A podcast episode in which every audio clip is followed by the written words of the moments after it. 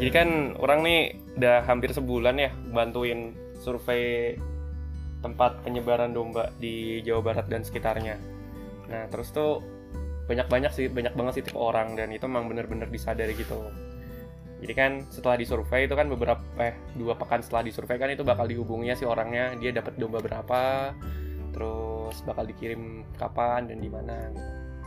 Nah, dari hal itu tuh pas orang hubungi Pak Selamat Pak eh, dari desa Bapak, alhamdulillah di ACC sama Rumah Amal untuk dapat hewan kurban sebanyak sekian ekor. Nah itu kan kebanyakan dikirimnya itu kan berupa domba dan ya nggak banyak-banyak lah misalkan 5 sampai 15 ekor lah gitu. Nah jadi dari hal itu tuh orang menyadari kalau memang bener kata Allah tuh di Quran kalau ada dua jenis orang hamba Allah yang bersyukur dan yang tidak bersyukur.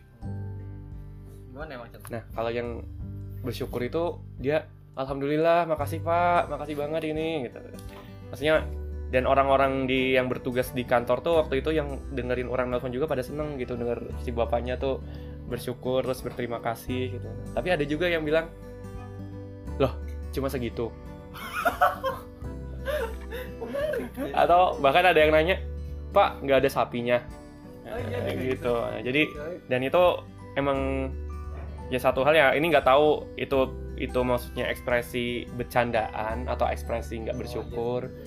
cuma memang mungkin bisa jadi kan orang-orang kadang eh, orang lain ya maksudnya orang lain yang nggak tahu sudut pandang kita sendiri kan kadang mungkin memaknai itu kalau kita sudah nggak bersyukur jadi ya mungkin pelajarannya tuh ya itu sih mungkin kita juga harus menjaga apa yang keluar dari mulut kita dan kita juga harus itu sih bersyukur di dalam setiap apa yang diberikan kayak gitu sih